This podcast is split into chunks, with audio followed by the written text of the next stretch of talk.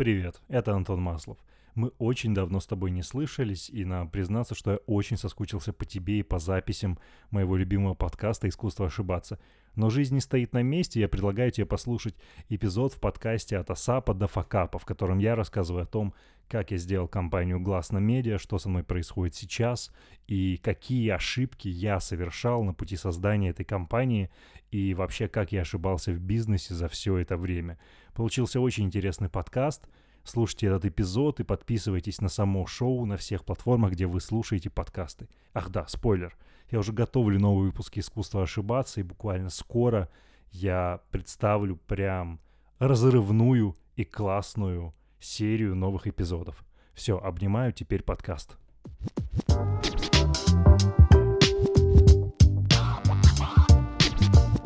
Всем привет, это подкаст от Асапа до Факапа, и это Влад. А я Дима. От Асапа до Факапа, блин, ребят, ну это отличное название. Это Антон, всем привет. Меня еще не представили, но я уже скажу сейчас привет. С нами сегодня Антон Маслов, основатель подкаст-студии «Гласно», Правильно я сказал, да? Подкаст-студия. Как ты все-таки позиционируешь? Э, Да просто компания, да, назовем это компания. Это же компания, медийная компания. Просто она делает подкасты, ну или связана с аудиомиром. Пусть будет компанией. Ну окей, давай для понта скажем подкаст-компания. Подкаст-компания, Sales House, э, либо, ну... Не, ну есть разные направления, но по большому счету медийная компания, да. Элем- Элементами, направлениями которой является, извини, я что хочу сказать, э, sales house, production, э, что еще? А, консультирование, да. Так что, по большому счету, медийная компания.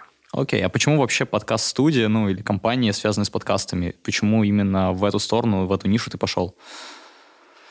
Мы так сразу в глубину, да, заныриваем. То есть мы не будем обсуждать рынок, мы сразу типа, а почему ты... Ну, мы все-таки про, про стартапы, про бизнес, и то есть Ага. люди нас слушают такие, куда идти? Вот есть подкаст, есть коворкинги, есть Ну, еще Надо идти в куча- офис работать.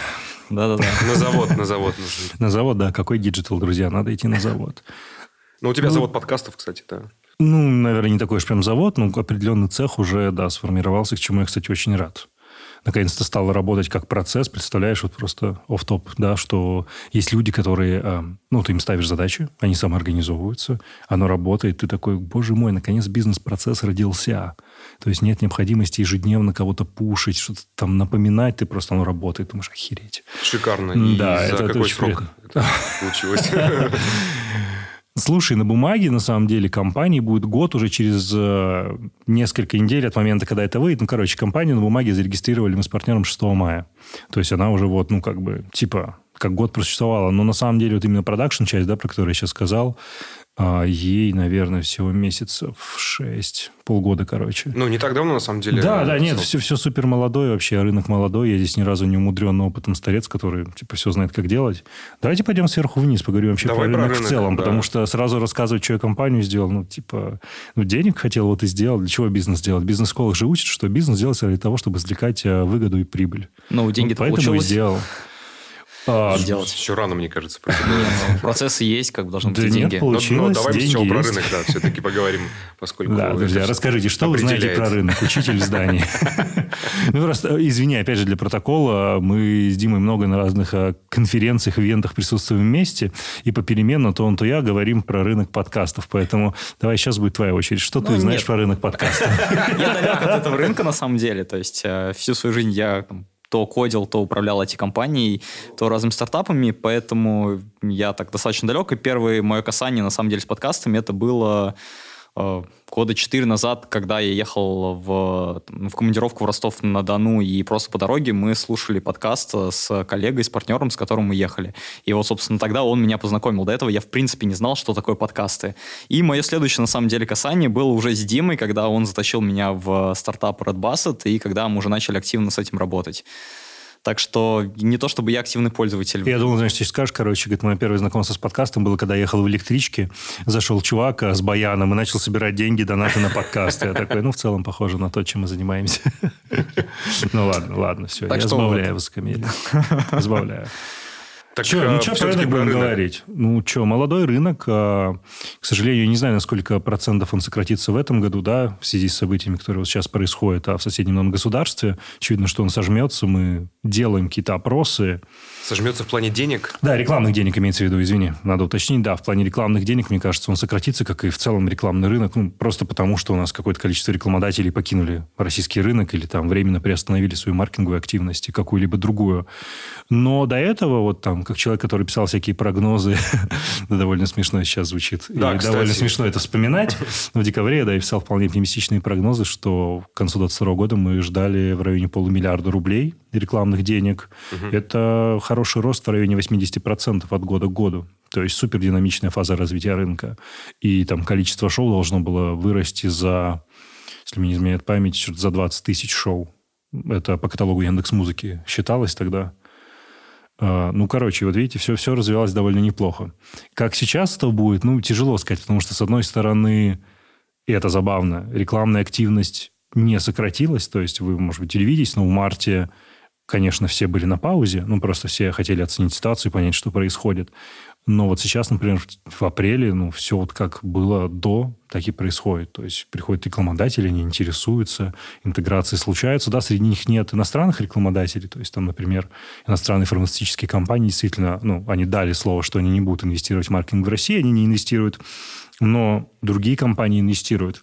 И более того, выходят новые релизы, то есть каких-то корпоративных подкастов, подкастов под ключ, и приходит новый интерес. Короче, как будто ничего не менялось, знаешь, на удивление.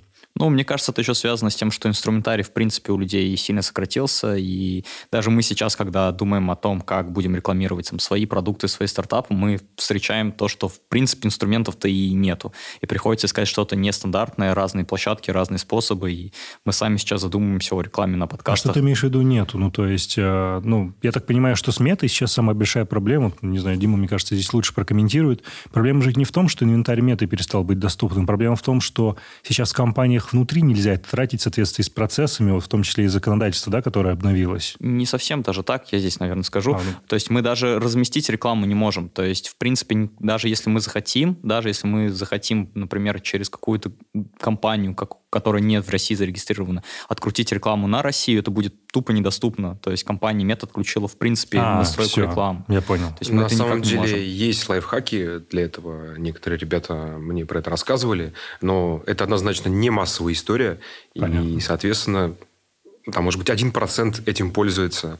И ты прав, э, очень мало осталось и инструментов. Есть, э, по сути, Яндекс и MyTarget. Все, что осталось сейчас. Ну и по факту подкаст это, получается, новый инструмент, в который потихонечку, но люди начинают входить. При этом довольно старый инструмент, на самом деле. Он довольно старый, он невероятно старый. Ну, то есть, типа, дефиницию подкастинга, вот мы говорили про дефиниции до этой записи, придумали 10 тысяч лет назад, в 2004 году. Ну, то есть, прошло уже 18 лет, алло. Протоколы РСС сколько лет? Ну, то есть, это придумали все 10 тысяч лет назад, когда еще были стальные айподы на 120 гигабайт. Все, я сейчас в ретро отправлюсь. Тогда было приятней. Так, ну и что еще про рынок знать хотите? Давайте, задавайте вопросы, потом все равно режете, я расскажу что-нибудь интересное. Слушай, ну мы вчера писали подкаст про Red Basset как раз э, с э, коллегами э, Антон, Яков. Я уверен, что ты, что ты их знаешь. Подкаст «Подкастеры» называется. М, Не знаю, окей. Да. И вот там мы немножко поспорили про рынок, про количество людей, которые слушают подкасты в О, это России. интересно. Это Да. любопытно. И, кстати, ты тут говорил про EAB. Ты же отвечал как раз за все эти прогнозы, да? Ну, А, почему в прошлом времени, в прошедшем времени я отвечаю? отвечаешь, да? Ты руководитель рабочей группы по подкастам в EAB Russia. Мгм. Да, все верно. Как вы строите эти прогнозы? Откуда берете данные? Это очень важный вопрос для рынка. Да, смотри, для протокола просто наши американские коллеги решили временно отозвать лицензию, и я думаю, какого, с 9 мая, кажется, нет, с 6 мая. С 9 был бы слишком большой символизм, правда? С 6 мая а, Ассоциация интерактивной рекламы будет так и называться, Ассоциация интерактивной рекламы. Ассоциация участников ой, рынка интерактивной рекламы. В общем, там сложная довольно русскоязычная аббревиатура. К сожалению, вот AIB по понятным причинам решили отозвать трейдмарки все. Ну, короче. Очень быстро, кстати, это сделали. Не сделали это в феврале быстрее всех. То есть, типа, там, какого-то 28 числа, по-моему, или 29 просто. Это было своеобразно. Да, э, что касается прогнозов. Я сейчас начинаю тебя булшитить, знаешь, как политик. Что касается прогнозов, да. А что касается прогнозов? Смотри, вот история выглядит так. А расчеты, которые действительно делались методологической базой, они касаются digital аудио. Угу. То есть это тема, которая тебе гораздо ну, ближе и понятней. И большой комитет по аудио, который как раз Миша Ильичев возглавляет, директор Сберзвука, вот они там опираются на стандарты, которые разработаны аналогичным комитетом в Соединенных Штатах. Угу. То есть вот там коллеги из всяких а, медиагрупп, холдингов делятся этой датой, в общем, они там считают, там аналитики сидят, все. Как это происходит в подкастах? Подкасты ребята просто считали по остаточному принципу, как какая-то одна из переменных в этой методологии. Либо в части прогнозов мы опирались на данные, которые мы приобретали у статистической компании «Статиста». Немецкая mm-hmm. статистическая компания, которая в том числе в России, а, нет, надо правильно сказать, в общем, этой стат-компании Россия входит в список рынков а, с первичным ресерчем, где у них есть а, реальные люди, которые проходят опросы, и реальные люди, которые делают замеры. И эти данные брались оттуда. Все они это делают э, условно в полях, да?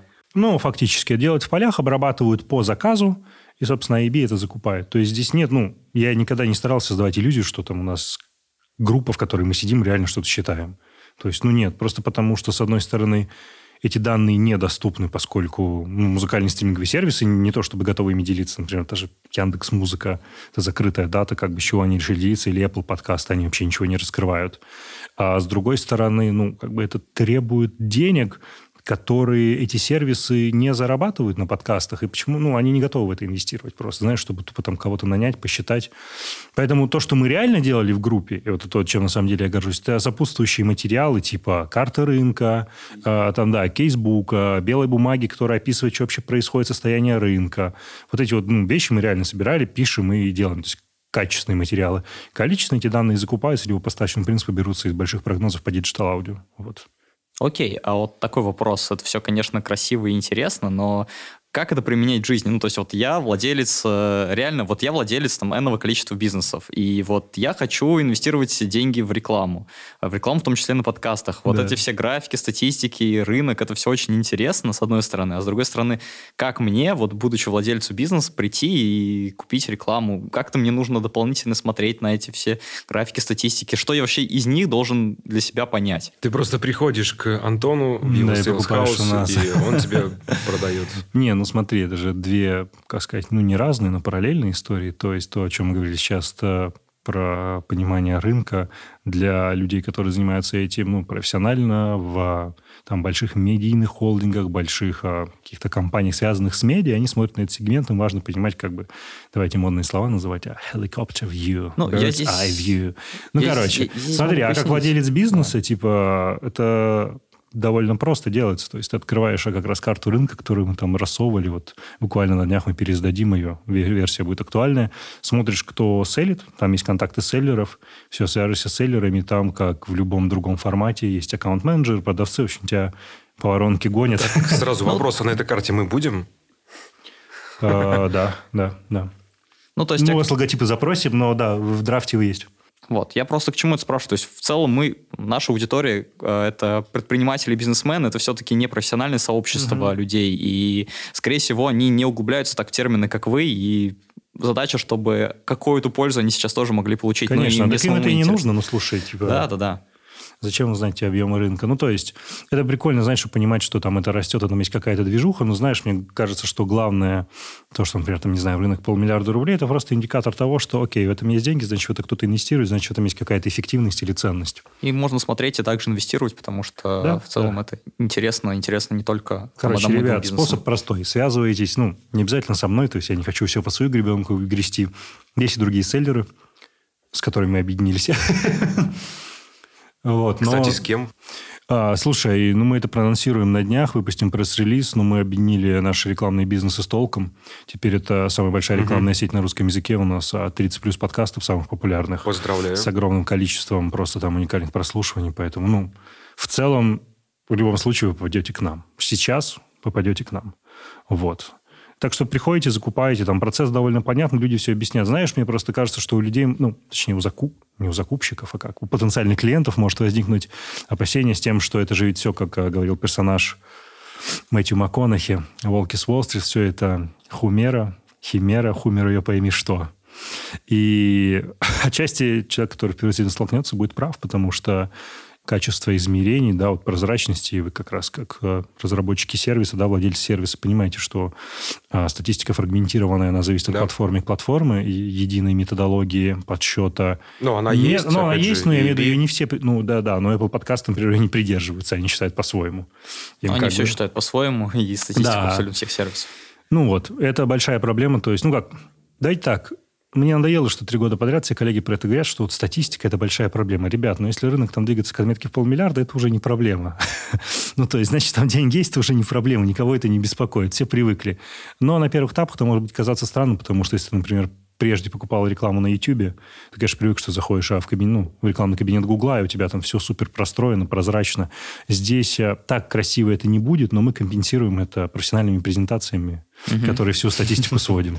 Вопрос такой, а как ты думаешь, вообще рынок придет вот к формату YouTube и к формату вот понятной прозрачной статистики? Нужен ли это рынку вообще? Да здесь не вопрос, рынка придет или нет. Знаешь, по сути, существует два подхода к тому, как рынок формируется. Есть два подхода. Если у вас э, платформоцентричный подход, то это как YouTube. Сначала возникла платформа, вокруг нее возникла индустрия. Платформа задает правила. А пример такого рынка, он находится в Китае. То есть Китай – это очень платформоцентричный рынок с точки зрения подкаста. Есть, например, платформа Лайжи, Лижи. Ну, короче, написано как L-I-Z-H-I. Они, кстати, недавно подняли что-то там много очень денег. Вот Лежи это такая... Или Гималая, вот, Ксималая. Огромная китайская платформа. Это конкретный пример платформы, э, платформоцентричного рынка. У тебя есть огромная платформа, которая создает трафик, и она задает стандарты того, как вы должны работать. И будучи автором, креатором, артистом, как угодно, у тебя нет выбора, кроме как подстраиваться. По этой причине как бы люди учатся в SEO-оптимизацию, в ключевые слова, а, не знаю, там, ну, в общем, говорить осуждаю, когда неправильный контент и все. А есть э, креатороцентричные рынки, ну, вот, например, там Россия, Соединенные Штаты, примеры из них. То есть сначала возникает индустрия, а затем платформ, платформы и сервисы подхватывают это, добавляют. То есть, да, окей, ну, то есть было, был вот этот микробизнес вокруг подкаста, даже не бизнес. Apple сделали там стендалон приложение, да. Потом, там, спустя какое-то время Spotify на это посмотрели в 2015 году, такие, о, давайте тоже добавим в наш каталог.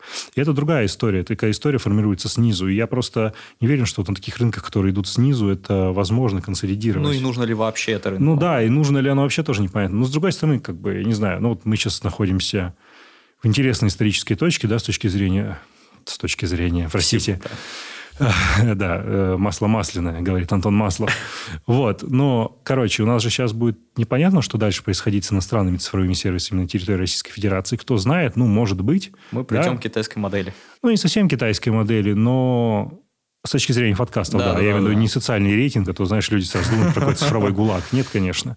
Ну да, то есть, например, там Google решит безвременно уйти из России или его, ему помогут уйти ей помогут уйти, я не знаю, кто-то, ну, Apple тоже по какой-нибудь причине, да, решит не связываться с модерацией контента. Spotify сейчас так взяли паузу, там останется, например, только ВКонтакте, допустим, ну, например. И ВКонтакте станет единой площадкой для прослушивания. Но это тоже не кейс, потому что есть Яндекс Музыка, она не уйдет, так ну, что да, уже да, две да. платформы. И Red Basset. Ну и, соответственно... А вы, бизнес... Извини, а вы претендуете на то, чтобы вас слушали? Да, конечно. Или хостинг, или еще и слушать можно? Я видел, что у вас есть app, нас... но расскажи про это. Да, мы претендуем на слушалку, и мы уже сделали S-приложение, у нас есть веб-версия, там сейчас идут работы по улучшению всей этой инфраструктуры, есть планы по разделению разного рода приложений. Блин, ну, Есть, на самом деле, очень много идей того, что мы э, хотим сделать. Вопрос, как мы будем развиваться, что будет э, идти первым. Э, ну и также Подкасты мы... для да, детей, да. да, это очень клевая а, история. Да, да, это супер летящая история. Этим вот. надо заниматься.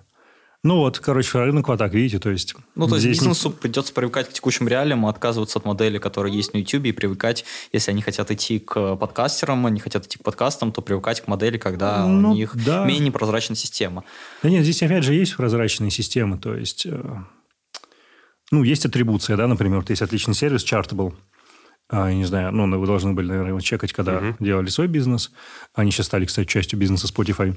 Они занимаются тем, что изначально, ну, они трекали чарты, да, то есть да, довольно понятное название. Они трекали чарты стриминговых музыкальных сервисов для подкастов и, ну, показывали, где ты там находишься в динамике.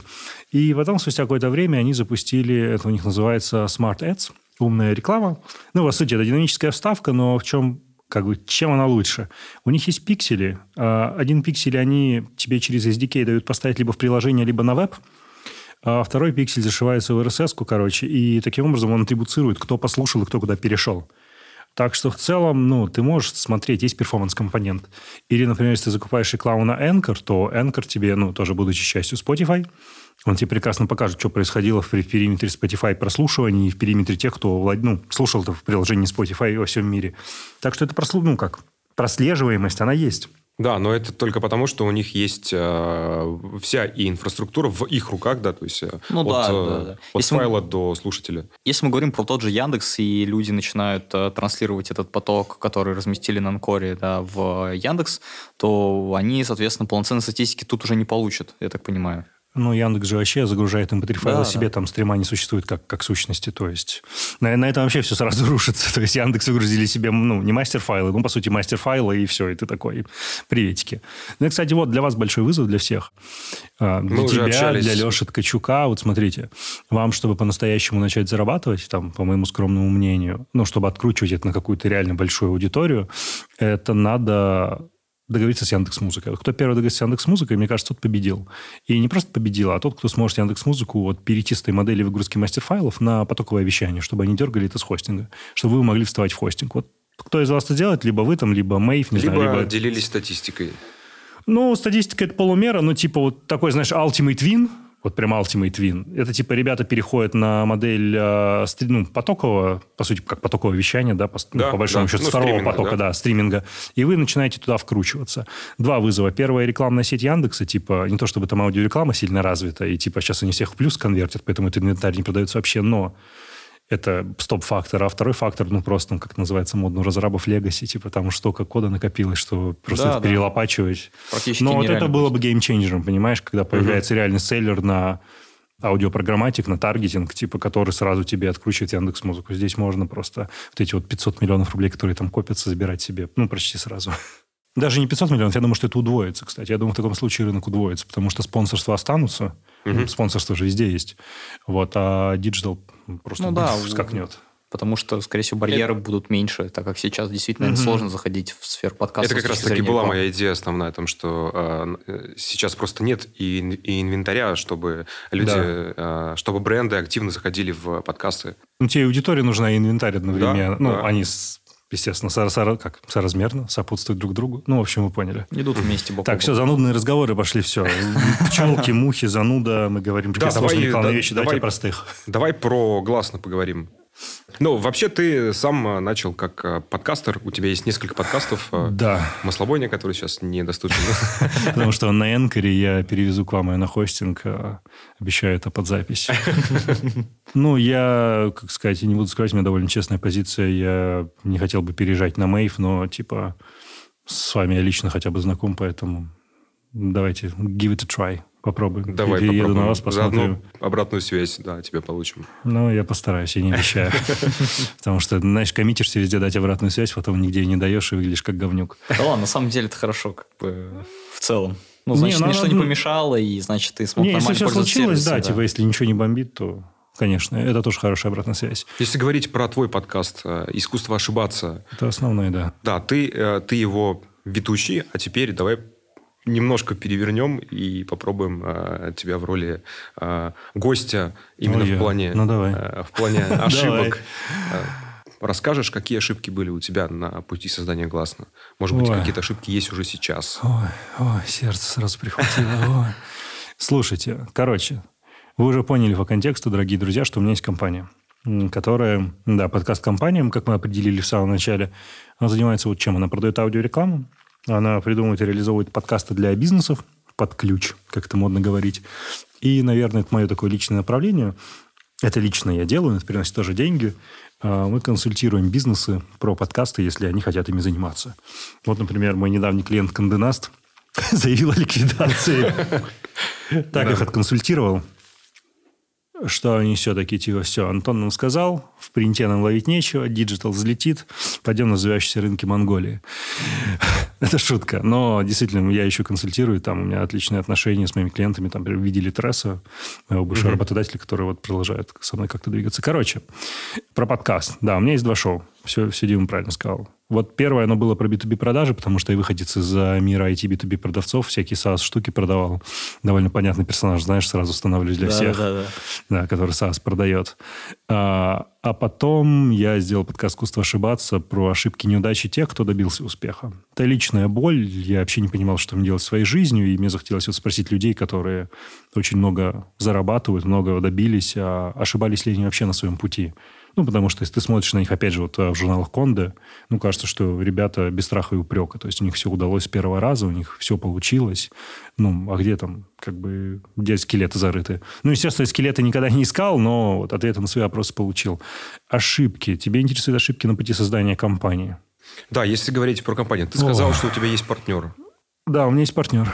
Давай начнем с того, что это партнер, кто он дает деньги, или то есть э, ты здесь э, выступаешь в роли... Ну, смотри, а, да, хороший вопрос, да, начнем с этого, действительно. А, Он скорее выступает таким э, стратегическим партнером, который дает деньги и помогает стратегическим видением на этом российском рынке. А, Да, ну, то есть это, по сути, он вложил деньги, я вложил, а, как это можно назвать, IP, Intellectual Property Actives. Ну, на самом деле нет. Первые подкасты и первые подкастеры, которые пришли в House, как бы они были со мной. Поэтому это был fair deal. Он вложил денег, которые позволили бы а, на старте просто начать это делать. А у меня были реальные активы, с которыми можно уже было начинать работать, продавать в них рекламу, ну и как бы дальше зарабатывать. Вот. Э, Да я могу сказать, кто это, черт. Есть же сбис, все такое. Его зовут Андрей Громковский. Слушай, по последним данным, он э, вице-президент, руководитель UFC Россия, очень известный медиа-менеджер. В прошлом возглавлял 20 век Fox, до этого возглавлял Viacom российский. Ну вот, э, мы очень давно хорошо общаемся, и когда я, собственно, пришел с идеей, что... Ну, в общем, у меня там была сторонняя идея, не связанная с подкастами. Мгм. Он сказал, слушай, говорит, да, к черту эту идею. Он говорит, давай посчитай, сколько тебе денег надо на старт. И говорит, ну, просто я вложу, и дальше с этим разберемся. Вот, он вложил на старте, я разобрался. Вот. Никакого отношения к UFC это не имеет, важный дисклеймер. То есть это просто ну, инвесторская история, и все. Как вы доли поделили? А, 50 на 50. Значит, как Моргенштерн в том видео у Дудя, да? Вы не помните этот прикол? Типа они приехали в ресторан «Кайф», и Моргенштерн э, идут и спрашивают Моргенштерна, типа, чувак, ну какое у тебя вот распределение дали с этими прекрасными греческими братьями, которые управляют рестораном? Он такой, 50 на 50. Он такой, подожди, говорит, а сколько ты вложил? Он говорит, миллион долларов. А они? Они такие, ну, они типа там тысяч десять долларов. И он такой, типа, а в чем разница? Он говорит, ну, говорит, они занимаются операционным управлением. И в этот момент мне мой юрист говорит, вот, говорит, классика, говорит, потом будут судиться, никогда просто не разведутся, потому что, ну, никто финальное решение принять не может, у всех как бы равная блокирующая сила. Мы поделили 50 на 50, но как бы вообще без каких-либо страхов, опасений. Потому что мы оба воспринимаем это как стимул для того, чтобы потом сесть договариваться, если какие-то проблемы будут. А если не получится договориться? Ну, бывает такое, что... Ну, вот... э, Ну, я такой сценарий пока для себя не рассматриваю. Ну, что там, ликвидаторы, братки, дагестанцы. UFC нормально, да. Что-то там уже все, ты что? По закону гор все решим. Типа, пф, А ты в одном из э, подкастов говорил, что у тебя до этого был а, еще опыт в создании компании, но что-то не, получилось. был такой себе опыт. Расскажешь? Да, расскажу. Ну, смотри, а, я, да, я из мира IT, то есть там, это моя последняя работа, как раз когда мы с тобой познакомились, я был в Литрейсе, отвечал за некнижный контент. Но до этого я как бы вот прям был в SaaS, на IT таком для бизнес, для бизнеса, B2B, вот эти все красивые аббревиатуры. И, получается, компанию, в которую я пришел, куда меня наняли, я там стал партнером. То есть у меня, у меня появилась там доля. Ну и вот в этой конкретно там компании мы знатенько так э, пересрались. Ну, я пересрался тут даже С партнерами. не с партнерами, с одним. Настрой нас четверо было. Да, нас четверо было. У меня, естественно, там самая маленькая доля была. Ну, просто потому что я был менеджер, который там получил небольшую долю. Я не был основателем. А, но да, с одним из партнеров, как раз у которого самая большая доля, мы там в Дрободан разругались в моменте. И Это просто человеческая неприязнь. Ну, то есть там в моменте вот, ну, просто вот вы столкнулись характерами, знаешь, это не касается ни бизнеса, ничего. Вы просто ну, два, Поняли, два дальше пацана, делать. два мальчика, я не знаю, которые хотят вот, вот ругаться и выяснять здесь отношения. Причем оба не скупятся Драки на не слова. Нет, ну, нет. Не-не-не, там, там все в рамках приличия, но довольно, довольно дерзко, довольно агрессивно. Че, как мы решили расстаться или Да. что? Да, да, да. А, ну, у нас там был Тебе третий. пришлось продать долю? Э, ну, типа. Или не продай долю. Слушай, там история даже не в этом была. Потом эту компанию ликвидировали вообще. То есть э, компания была на пути к сделке с одной крупной государственной компанией. тоже связанные с медиа. Не, не хочу все это прям в деталях говорить, но одним словом были на пути к этой сделке. Эта сделка в итоге не сложилась. И фактически эта компания стала не нужна. То есть те нематериальные активы, которые были в виде софта, их переписали там на другое ООО, Uh-huh. А эту компанию тупо ликвидировали. В общем, там просто по-любому все это решили в итоге. Но мы договорились через третьего партнера, который был из нас, оказался самым зрелым, самым взрослым, и который помог все это нормально уладить. Ну, то есть реально был взрослый мужик в комнате, который вот просто сказал, ладно, меня задолбали, давайте договариваться. Ну, вот это очень клево. Ну да, есть плюсы. Знаешь, он еще, как сказать... Медиатор. Никакого расизма, но, типа, получается, чувак, а, юрист-еврей, и это самый топовый переговорщик, которого я видел. То есть, ну вот, с юристами-евреями лучше не связываться, а если связываться, то вот для урегулирования таких проблем.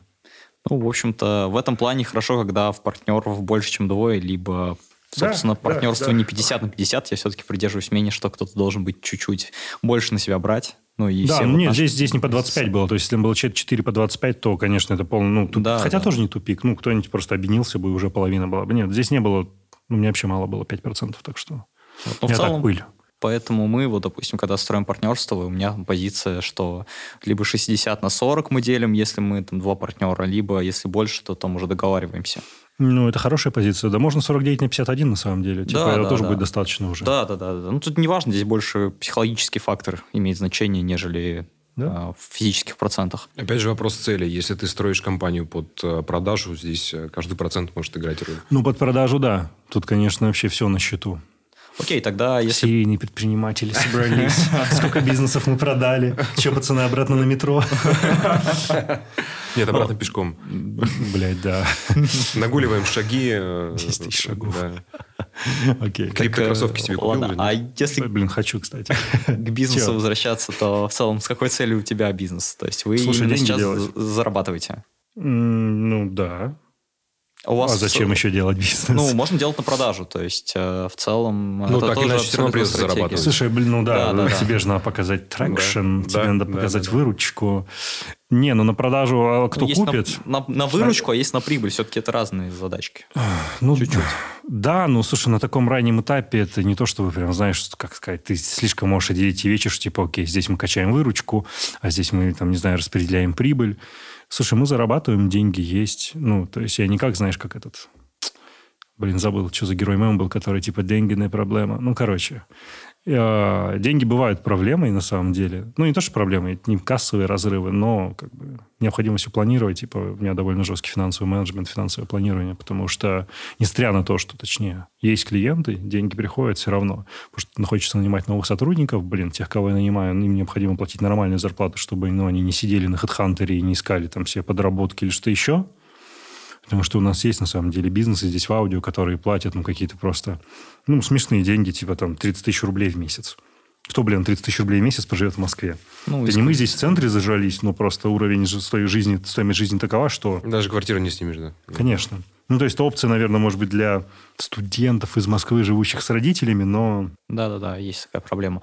А в целом, если возвращаться так все-таки к бизнесу, к вопросу, вот сколько у вас сейчас человек, получается, работает? 11 человек, включая меня. Один человек, включая меня, ну и плюс там есть энное количество людей, которые, как сказать, ну, назовем их, Проект, давай назовем их фрилансеры, да, на проектах. Назовем их монофрилансеры. Ну, и зарабатываете вы, получается, на процентах от рекламы.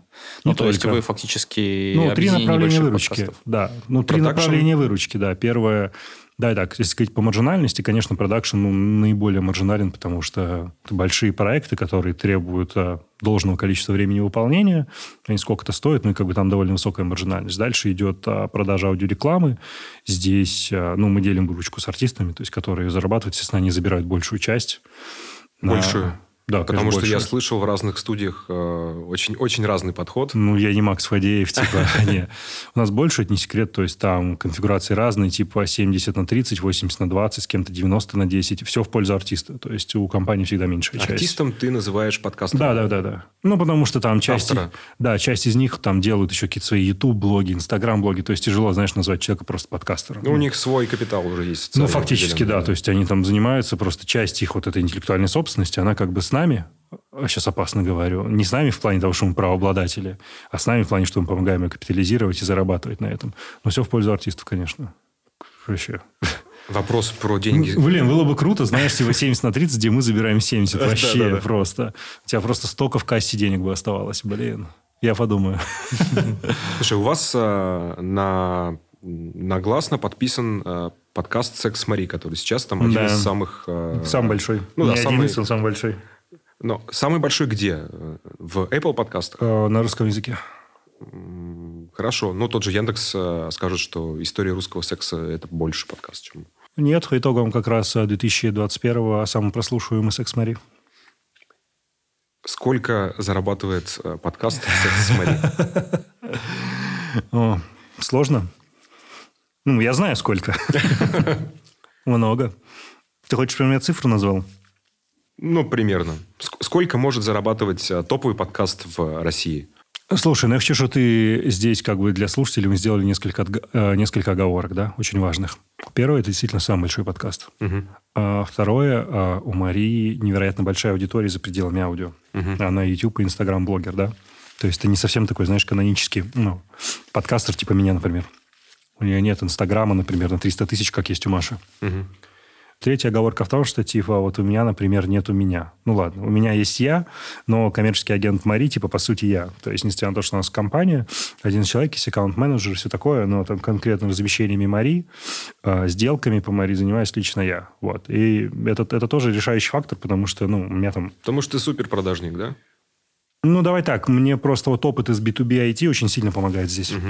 И вот эта вот экспертная штука, которой ну, мы с тобой занимаемся, вот как раз все эти конференции, да, форумы, где мы с тобой видимся, тоже играет, ну, большое, большое Да, преимущество да. дает.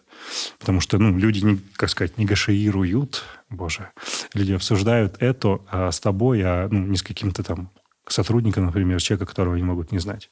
Вот, а порядок, смотри, мы выплачиваем раз в месяц вознаграждение, ну, как на лейблах, знаешь, а не там в квартал. У нас в месяц. Каждое, там, до каждого пятого числа нового месяца приходят деньги за отчетный период за предыдущий. А в случае Маши это миллионы. Миллионы Миллионы, в месяц. да.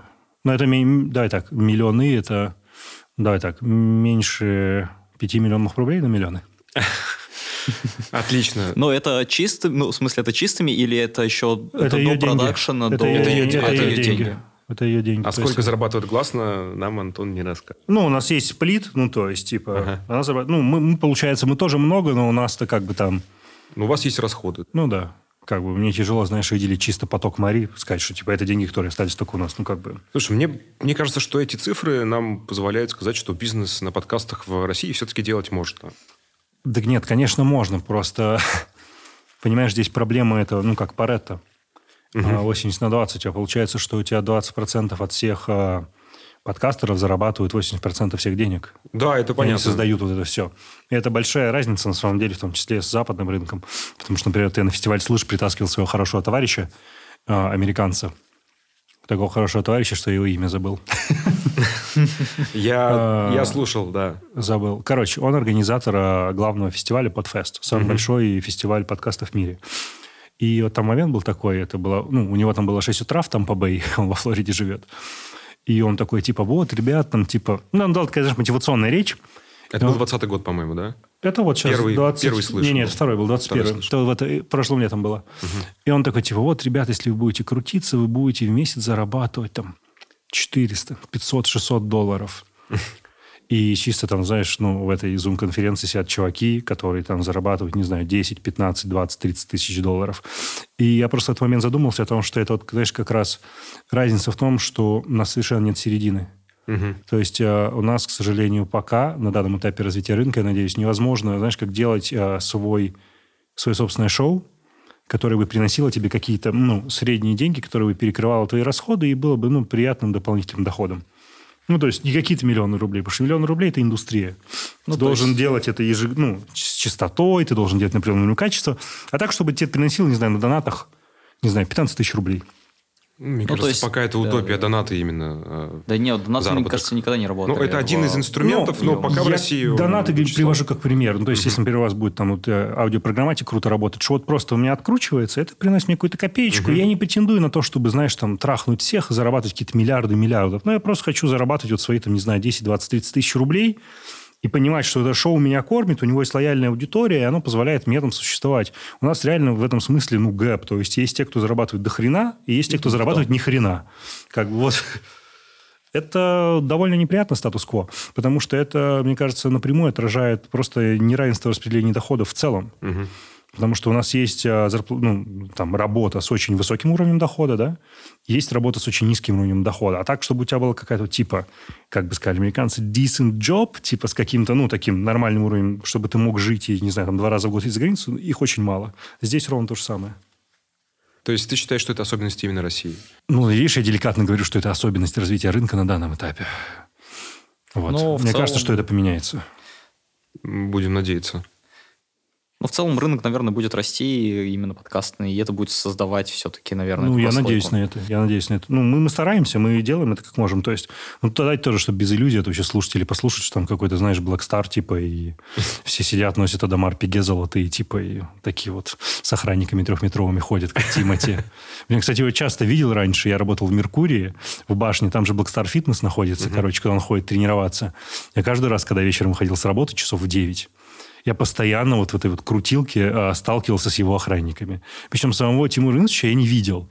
Да потому что на фоне этих охранников Не видно ты его просто. не видишь вообще. Там охранники, я не знаю, я сам 2 метра ростом, охранники, наверное, два с половиной. Просто утыкаешься в каких-то огромных, я не знаю, ну, кавказцев. И, такой, типа, вау. А, короче, у меня, я имею в виду, что у нас есть и, типа, ну, так называемые маленькие артисты. Ну, подкасты, которые как бы не с таким большим количеством прослушиваний, как у Маши, и они тоже зарабатывают. Это не миллионы рублей, но это сот- сотни тысяч рублей как бы там в конце месяца. Это гарантированно сотни тысяч в квартал которые, типа, ну, отлично рекламируются, к ним приходят.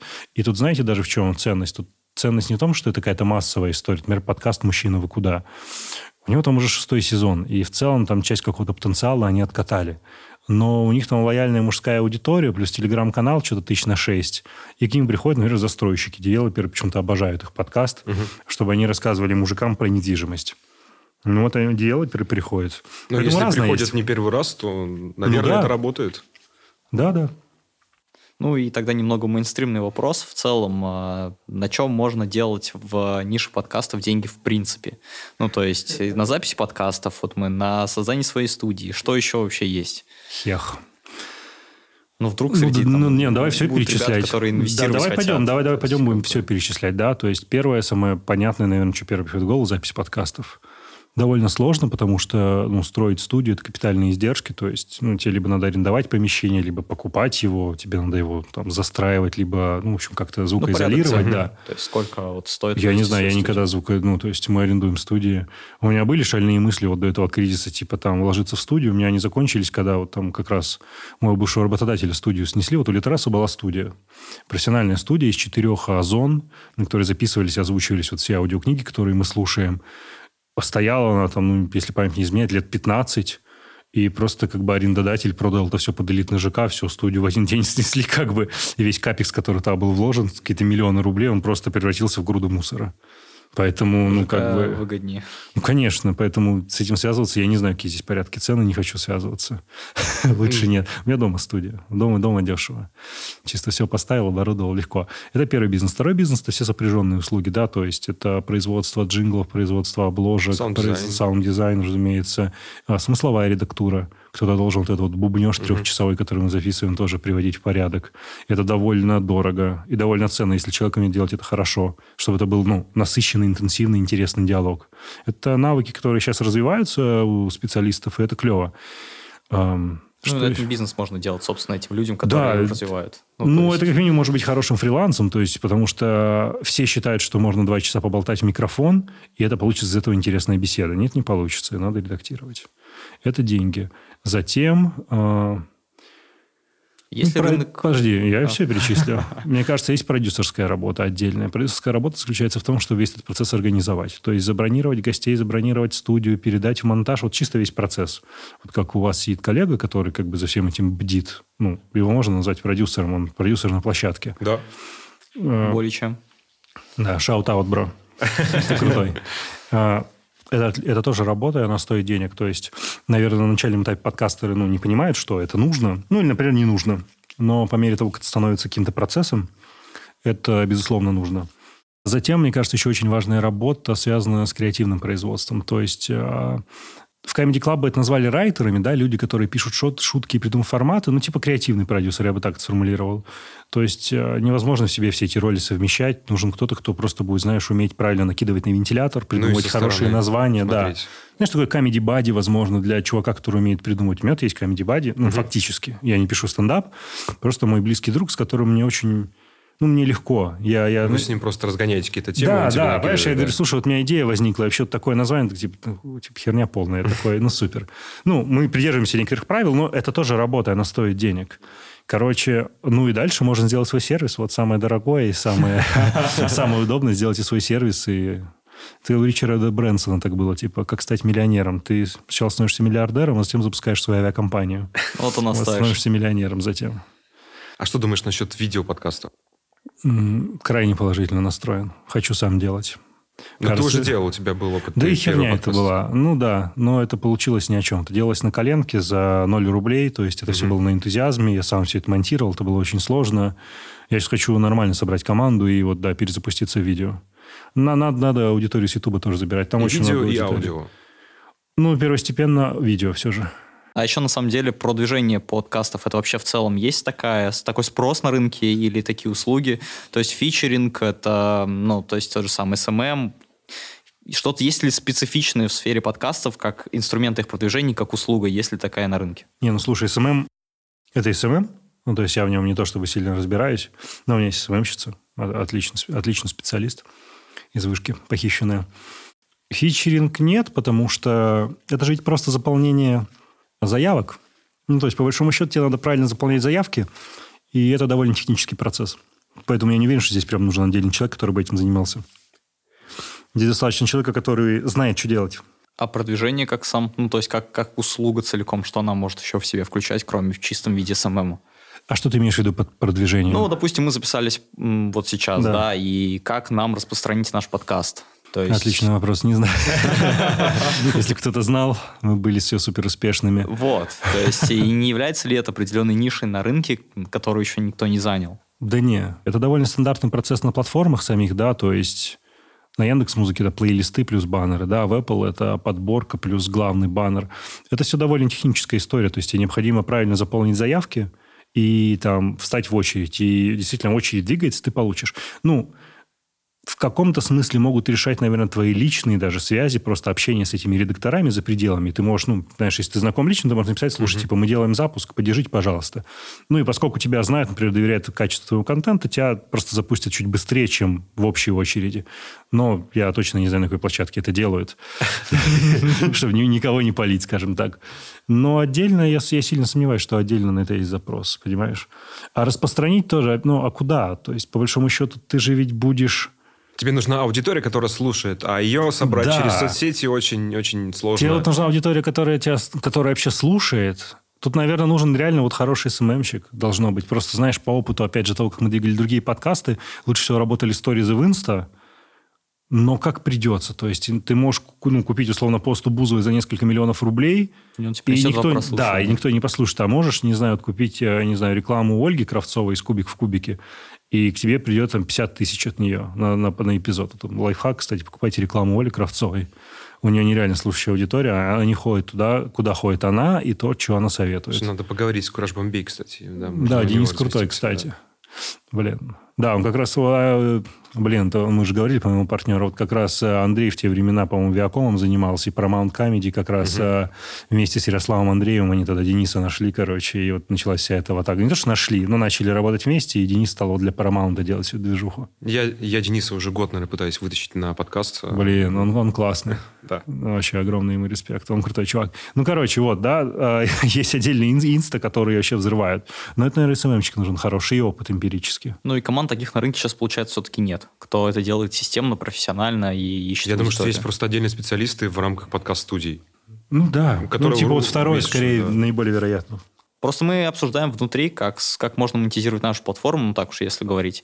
И один из моих идей, то есть Дима считает ее абсурдной, возможно, так и есть, это является как дополнительные услуги подкастером, коли мы, собственно говоря, являемся площадкой для подкастеров, И если мы говорим про площадку как э, площадку, где собираются подкастеры, почему бы не попробовать им что-то продавать? Да, понятно, что у них еще нет денег, но, например, какие-то подкасты являются коммерческими просто потому, что нет какой-то компании. Да. И компании выгодно, чтобы эти подкасты продвигались. И они готовы вливать деньги соизмеримые для того, чтобы повышать себе охваты.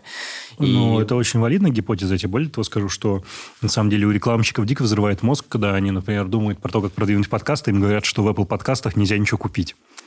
Они такие, в смысле ничего нельзя купить? Мы привыкли покупать. Ты им говоришь, типа, ну там нельзя ничего купить. А, там только пич и все. Они такие, what the fuck? Вот, и то есть, возможно, это действительно неплохая история для того, чтобы быстро начать монетизировать ну, это нашу не то, платформу. что огромные деньги, но, типа, условно, продавать баннер на главное, это реально. То есть, а, всякие сайт-приложения для прослушивания, не знаю, типа, блядь, сейчас еще вспомнить какие-нибудь, ну, Кастерс, его закрыли. но вот Castbox? Ну, Castbox, кстати, у Castbox 'а промоушен стоит денег, у них же можно mm-hmm. купить. Это не секрет, он довольно беспонтовый, то есть ты платишь примерно тысячу долларов, в общем, они всегда называют тысячу долларов, а, и тебе, короче, накручивают подписчиков. Ну, как тебе их накручивают? Там в Castbox 'е как бы пользовательский путь выглядит таким образом. Когда зарегистрировался, тебе сам Castbox предлагает подписаться на подкасты. Угу. И если ты заплатил, в первых если ты заплатил косарь, короче, тебя либо ставят вот это вот, ну, подпишитесь, угу. либо тебя автоматически подписывает но как бы там же пользователи со всего мира, угу. и у тебя просто прибегает пятерка, ну, не обязательно индусов, но просто как бы там англо-испаноговорящих слушателей, которые, ну, они просто мертвые, это мертвый вес. Да, в KPI можно отчитаться, что ты за косарь купил, как бы, ну, типа этих подписчиков. Но, ну, это мертвая история абсолютно. То есть, если бы они хотели были, были бы русскоговорящие, это уже, ну, может быть, кто-то сконвертнется в реальные прослушивания. А так у тебя 5, 5 тысяч и латиносов, и что? Просто эстабьен. Ну вот фронтенд Weekend, например, в свое время, когда раскручивались, они ходили по с большим сообществом фронтенда и либо закупали, либо договаривались о бесплатных публикациях. И просто это делали ребята сами. И, в принципе, есть ощущение, что можно делать также э, уже профессионально, также уже командно, по нишам, смотреть, какие есть группы, договариваться, смотреть, анализировать и предлагать это как дополнительную услугу, то есть размещение на разных платформах, социальных э, сетях и так далее. Ну, мне кажется, затрахаешься это знание, знание собирать все. Ну, да, нет, это можно. То есть, давай так, можно ли это? Can we do it? We can. Ну, типа, блин. Зачем? Да, Непонятно, так, да? Такой затрах, как бы, мне кажется, просто неоправданный. Ну, мы же разговариваем про бизнес, про не, не, возможности, не, я не то, что обламываю. Да. да, возможность по-любому такая есть, можно этим заняться, может, вы преуспеете в этом. По-моему, это адский затрах. Если говорить э, про деньги в в подкаст-бизнесе, да, есть ли место венчуру? Слушай, а если, ну, давай так, глобальные сделки есть по венчуру, кэш есть. Глобальные есть, а в России? Хер знает. Ну, Лев Левиев инвестировал в либо-либо. А, Слушай, ну такая братская инвестиция, 10 тысяч долларов. Это было 10 тысяч долларов. Я, да. я про сумму не знал. Нет. А, он ее раскрыл, знаешь, где? А, Осетинская у него брала интервью пару лет назад в «Русские нормы», и она спросила, говорит, вот, типа, там по спарку... Он типа, там ты... цифру не называл как раз, я про это Назвал, он десятку сказал. Да. Она его прям сказала, типа, сколько ты дал? Он говорит, типа, там, говорит, так, говорит, чисто по понятийные какие-то инвестиции, то ли 10, то ли 20 тысяч долларов. Mm-hmm. Ну, то есть миллион рублей. Ну, там по курсу тогда это был миллион рублей. Mm-hmm. Ну, по сути, это не просто препассивные, это вот, типа, ребят, запуститесь, вот вам да, флот да, да. там на квартал. Давай просто подумаем, типа, я про это говорил как раз с одним своим а, близким другом, который там представляет большой музыкальный сервис. Вот на, на что здесь нужны венчурные деньги? Ну, то есть на что и какой вот, ну, типа, return on investment мы получим реально? Под что они нужны? Ты под что привлекал деньги? Под сервис?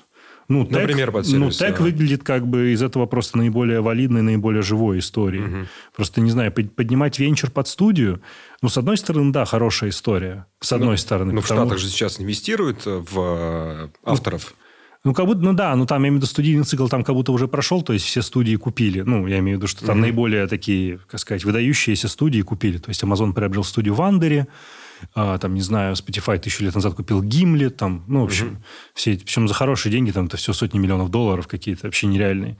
С одной стороны, да, и типа контент будет жить, и как бы учитывая, что рекламная модель не бесконечна, надо вкладываться в контент, бла-бла, но вот ты вложил, типа, ты купил эту студию, что дальше с ней делать? Вот как она должна отбиться?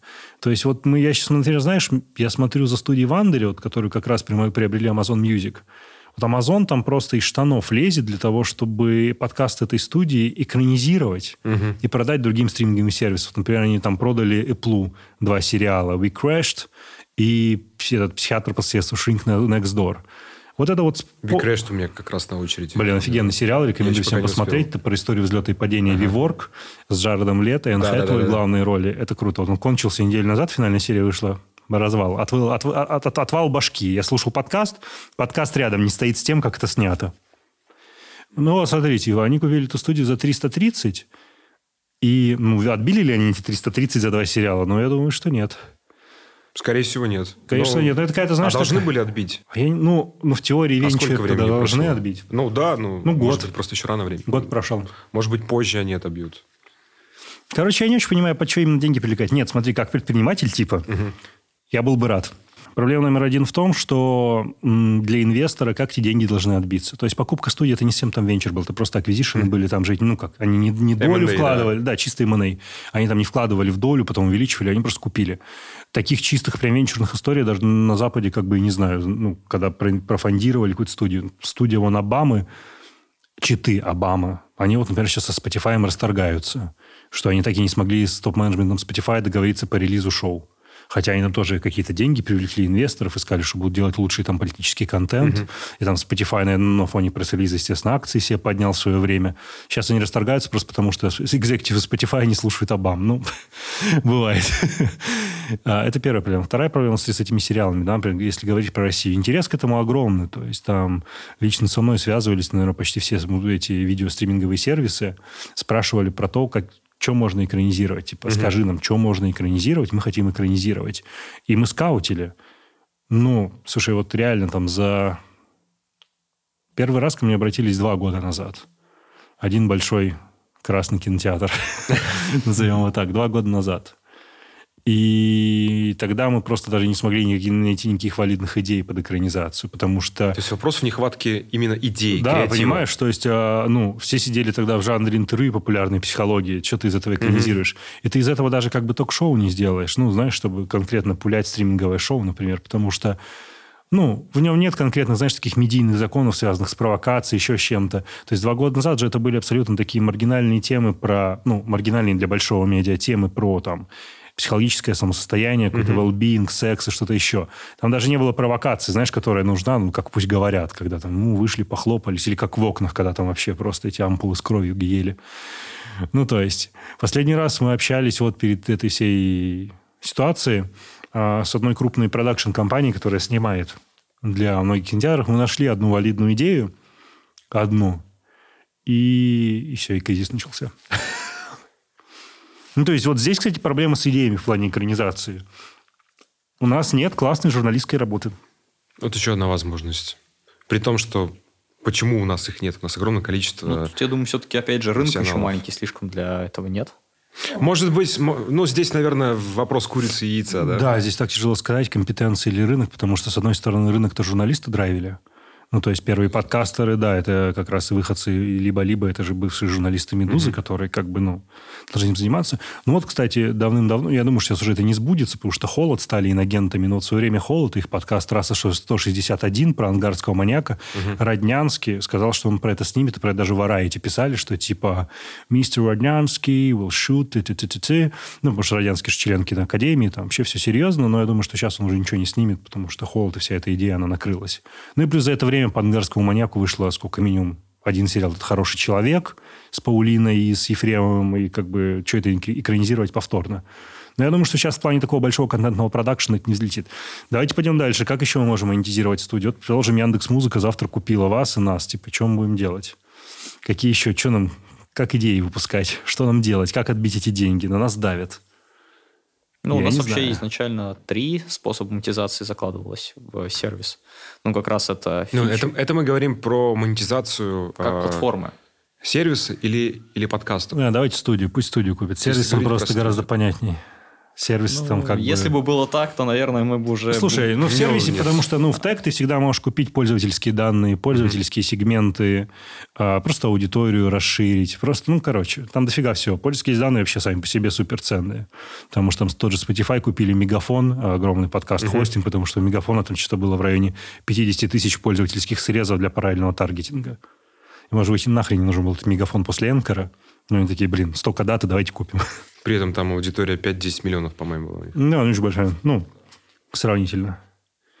Поэтому я не знаю, короче, вот что здесь венчурные деньги привлекать. Мне, конечно, очень хотелось, но это мне надо, как сказать, иметь тогда уже максимально компетентную команду, знаешь, продюсеров, что что вот если вы сейчас ложите свой X, то за два года мы сделаем столько-то контента и угу. продадим его куда-то, куда-то. Возвращаясь к исходному вопросу, если здесь место венчуру, мне кажется, что весьма утопично, скорее нет, чем да.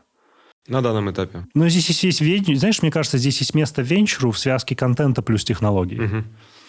Потому, ну, что, да, наверное, потому что нужно содержание и нужна дистрибьюция. Угу. Ну и тогда у тебя мультипликатор как минимум будет в этой сделке гораздо поинтереснее, чем... медиа плюс э, тег. Ну да. Но мне кажется, мы обсудили все, что хотели обсудить. И наша беседа получилась довольно интересной. Ладно, короче, пока ребята мнут, э, непонятно, что я им скажу. Итак, это был подкаст от Факапа до Асапа, правильно? От Асапа до Факапа. Отлично, от Асапа до Факапа. А я специально, я вас проверял, я проверял, я проверял. Подписывайтесь на всех стриминговых э, сервисах, где вы слушаете свои подкасты. Добавляйте подкасты в избранные. Пишите комментарии, ставьте звезды. Если вам что-то не нравится, ставьте мало звезд. Если вам что-то нравится, ставьте много звезд. Пишите, кто из нас самый невнятный зануда, кто самый внятный зануда. Делитесь любым мнением. А самое главное, кидайте это в все чаты и говорите, что твою мать, что они там обсуждают. Вот. Если вы подкастер, переносите свои подкасты на, а, как правильно прости, Red, Red Basset. Red Bass. Red Bassets. So subscribe on this podcast. Subscribe to this podcast. Change your podcast to Red Basset. These were like Dmitry, Anton, and Vlad. Yeah, stay tuned, folks. Спасибо, спасибо тебе большое. Stay tuned, dogs. Мне кажется, нужно сделать это вообще традицией в нашем подкасте, чтобы гость, гость да, чтобы гость призывал подписываться на наш подкаст. Это шикарно. Но, но тогда нам придется каждый раз звать Антон.